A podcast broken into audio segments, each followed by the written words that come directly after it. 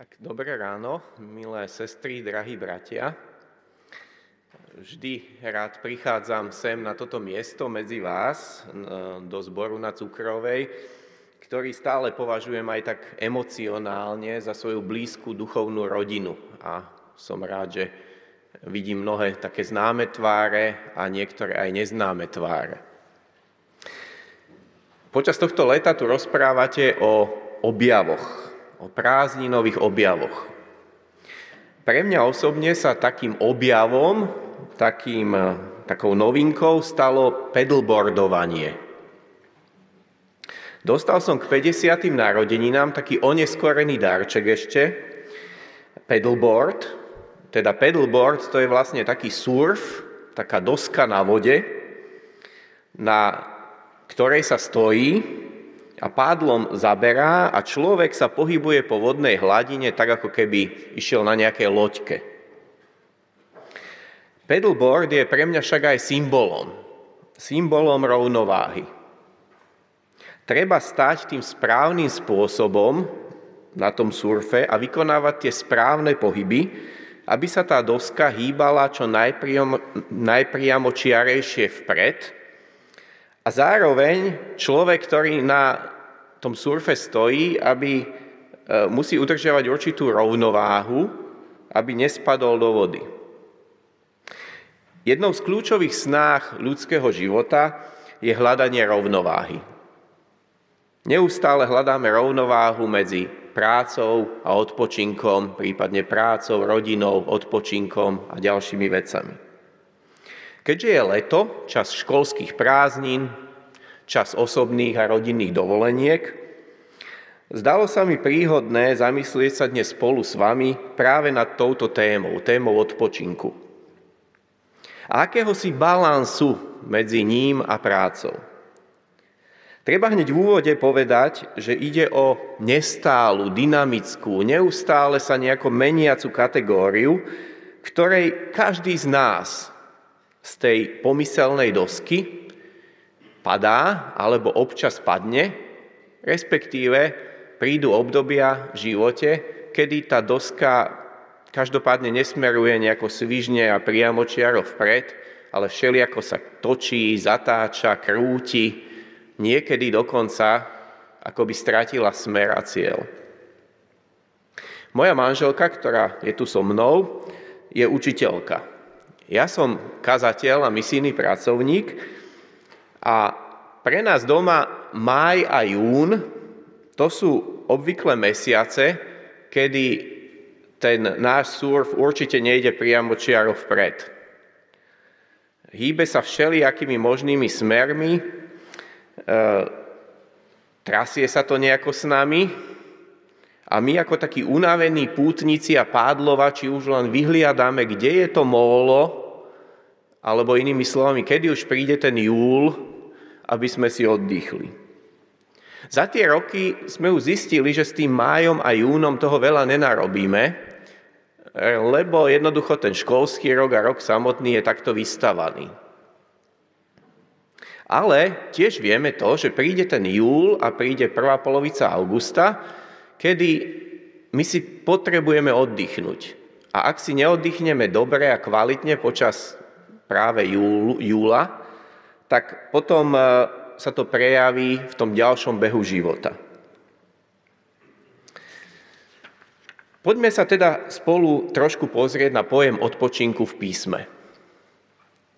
Pred mnohými rokmi som absolvoval kurz biblickej teológie s doktorom Carsonom. Tam sme hovorili o takých kľúčových témach, ktoré akoby vedú celým písmom ako také trajektórie. Od začiatku písma až po koniec. Pojmy ako kráľovstvo, synovstvo, zmluva, zasľúbenie, chrám, obeť. To sú také kľúčové témy. Jedným z tých pojmov, nad ktorými sme sa zamýšľali, bol aj pojem odpočinku. Alebo po anglicky rest. V našom prvom čítaní sme mohli počuť, že aj samotný Boh si v 7. deň odpočinul od počinu. To slovenské slovo ako by malo v sebe aj výklad. Boh si odpočinul od počinu tvorenia stvorenia. Vždy je dôležité vnímať skutočnosti, ktoré Biblia opisuje ako deje ešte pred ľudským pádom a zlyhaním. Teda v prvých dvoch kapitolách knihy Genesis. Pretože to je akýsi Boží kód. Niečo, čo Pán Boh zamýšľal, niečo, čo zamýšľal ešte predtým, ako to človek pokazil. Neskôr tá trajektória odpočinku pokračuje a ja spomeniem len také kľúčové miesta, ako to ide písmom. Pokračuje to v dekalógu, keď Boh ustanovuje pre človeka 7. deň odpočinku. Napríklad kniha Exodus v 23. kapitole v 12. verši to opisuje takto. 6 dní konaj svoju prácu, v 7. deň odpočívaj, aby si mohol odpočinúť tvoj bík i osol a oddychol si aj syn tvojej slúžky a cudzinec. Odpočinok je potom ďalej spájaný s dosiahnutím zasľúbenej zeme. 5. kniha Mojžišova v 12. kapitole hovorí: Dosiaľ ste totiž neprišli na miesto odpočinku do dedičného vlastníctva, ktoré vám dáva Hospodin váš Boh. Potom príde kniha Jozua a tam sa odpočinok spája s Izraelom dosiahnutou zasľúbenou krajinou. Vošli do nej, vošli do odpočinku. Potom na ďalších miestach v Starom zákone je Izrael neustále konfrontovaný a vyzývaný k odpočinku, k dodržiavaniu šabatu, k oddychu pre seba, iných, zvieratá, dokonca aj pre pôdu. Boh neprikazuje odpočívať len v 7. deň, ale je ustanovených množstvo sviatkov pre Izrael, počas ktorých majú v rámci odpočinku oslavovať Boha a to, čo on koná. Druhé čítanie som zvolil z Evanjelia, kde Ježiš ponúka odpočinutie pre všetkých, ktorí sa namáhajú a sú preťažení. Paradoxne, možno ako s tými tehlami, čo Dušan spomenul, paradoxne vo vzatí jeho jarma nájde človek odpočinutie pre svoju dušu. Pretože jeho jarmo je príjemné a bremeno ľahké.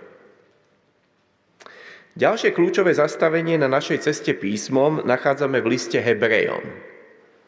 Autor listu na základe príbehu Józu a Izraelitov v 3. a 4. kapitole akoby v paralele opisuje kráčanie veriacich v Krista cestou poslušnosti do večnosti. Teda tým ultimátnym, konečným odpočinkom, tou zasľúbenou krajinou, je pre nás večné prebývanie s Bohom v jeho kráľovstve. Celá línia v Biblii je završená v 21. a 22. kapitole knihy Zjavenia. Tam nachádzame obrazy toho, ako to ten ultimátny, konečný odpočinok bude vyzerať. Pozri, Boží stánok medzi ľuďmi.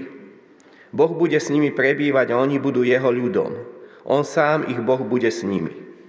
Zotrie im z očí každú slzu a smrť už viac nebude. Ani smútok, ani nárek, ani bolesť už nebude, lebo čo bolo skôr, sa pominulo.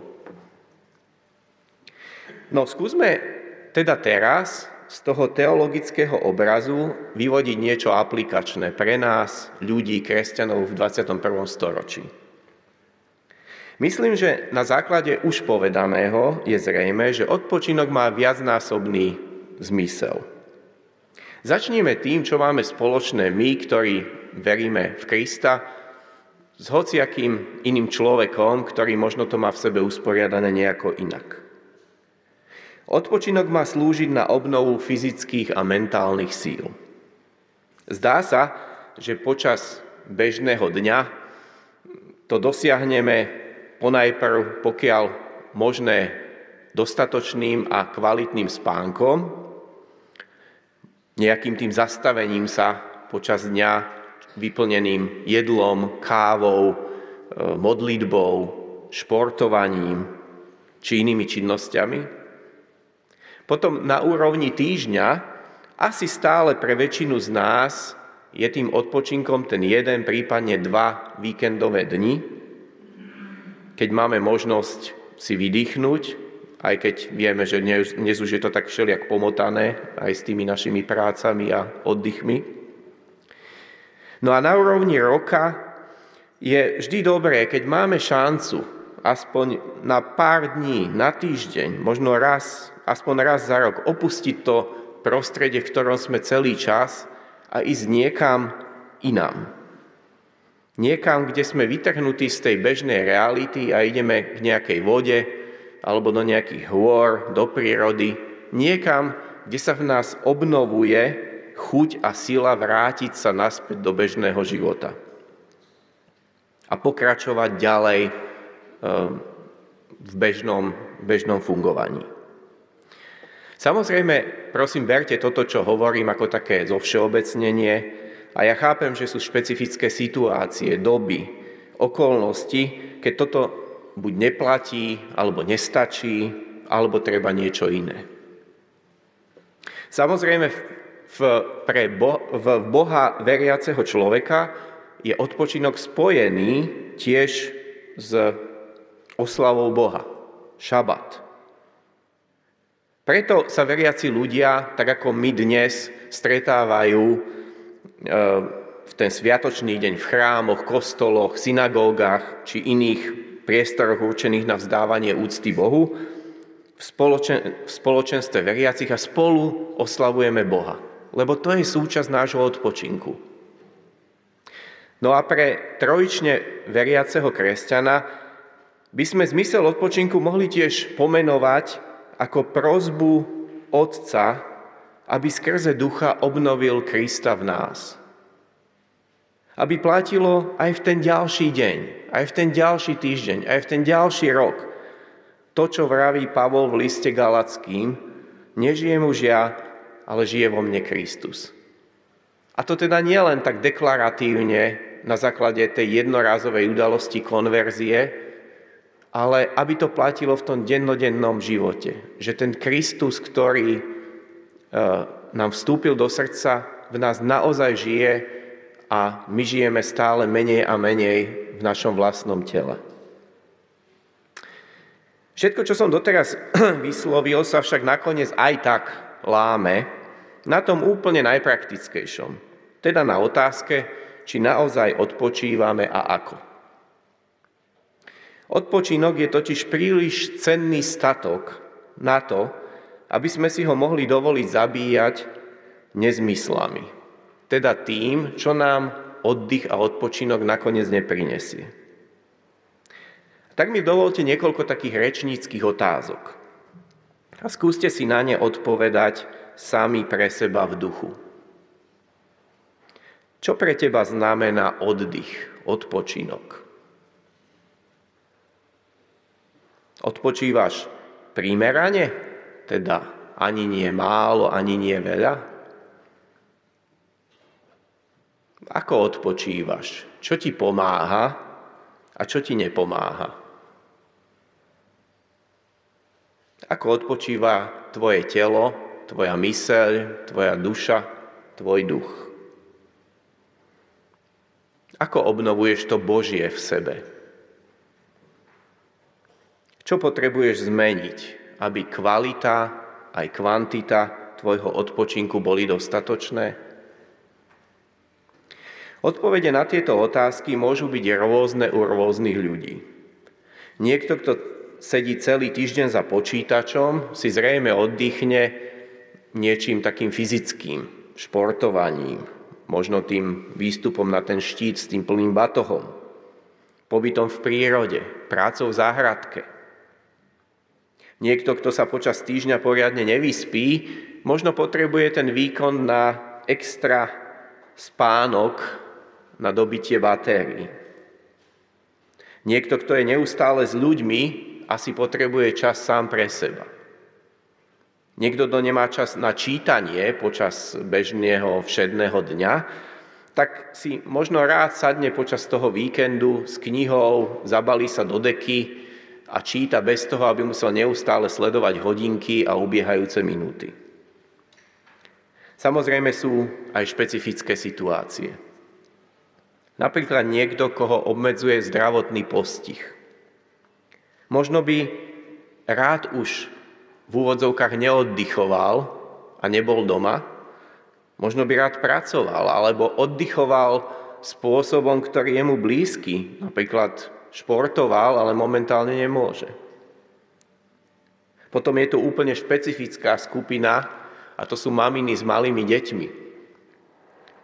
Podľa mňa oni sú radi, že keď majú akúkoľvek 10-minútovku, keď môžu v sede sa najesť alebo vypiť si kávu, alebo dokonca už len taká vec, že byť sama na WC. Takže ja chápem, že život nie je ideálny. A ani s tou našou rovnováhou to nikdy nebude ideálne. Je to, ako som povedal, dynamické. No chcel by som vás dnes vyzvať k takému prehodnoteniu spôsobu, akým oddychujete. Zdá sa mi, že bezduché browsovanie po internete s mobilom v ruke, sledovanie rôznych takých polozáživných televíznych relácií, čítanie bulváru, čas v neplodných až toxických rozhovoroch, nekonečné hádanie sa na sociálnych sieťach. To sú presne spôsoby, akými si neoddychne asi nik z nás. Neobnovíme tak fyzické, mentálne ani duchovné sily, ba naopak, ešte zamoríme aj to málo, čo máme. Zistil som postupne, že na pedalboarde sa dá pádlovať aj posediačky alebo poklačiačky. Nejdete až tak rýchlo, ale v určitých chvíľach je to vítaná zmena.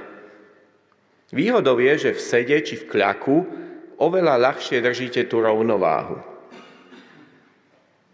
Nie je to také náročné na také vypätie. A aj v živote máme obdobia, keď potrebujeme sedieť alebo kľačať, aby sa tá naša doska života aspoň nejako pohybovala vpred. Myslím, že práve leto je pre mnohých z nás tým obdobím, kedy sa zámerne plavíme pomalšie. Nie sme až tak pracovne nasadení, lebo chápeme, že potrebujeme spomalenie, oddych. Lebo znovu príde obdobie, keď sa budeme musieť postaviť a zaberať naplno. Na pedalboarde sa dá dokonca aj ležať. Len tak, bez pádlovania. Len ležíte, slníte sa a trošku sledujete, aby ste nenarazili do nejakého okolo plaviaceho sa plavca. Aj takéto chvíle v živote sú. Niekedy nemáme silu pádlovať. Len tak nejako ležíme a nikam sa nehýbeme. Je to spôsobené rôznymi životnými okolnostiami alebo našimi zlyhaniami, hriechmi. Každý z nás potrebuje neustálu obnovu. Ja som v živote nespoznal iný spôsob obnovovania, ktorý by išiel z lásky do takej hĺbky, ako keď Kristus obnovuje srdce človeka skrze jeho ducha. Ak ste to zatiaľ neskúsili, tak vás vrelo k takejto život meniacej skúsenosti pozývam. Pamätajme totiž tiež na to, že ten biblický oblúk odpočinku končí v plnosti jeho kráľovstva, kde my ako Boží ľud budeme s ním. Tam, kde už nebude únava, bolesť, slzy, smútok. Život každého jedného z nás tu na zemi napokon skončí smrťou. Otázkou je len to, či bude ona prechodom do toho ultimátneho odpočinku s Bohom. A dnes sme dostali v rámci tohto nášho spoločenstva príležitosť byť obnovovanými. Skrze jeho slovo, skrze piesne, ktoré spievame, spoločné modlitby. A prichádza aj tá bytostná možnosť stretnutia sa s Kristom v chlebe a vo víne. Ježiš vraví, poďte ku mne všetci, ktorí sa namáhate a ste preťažení, ja vám dám odpočinúť. Amen.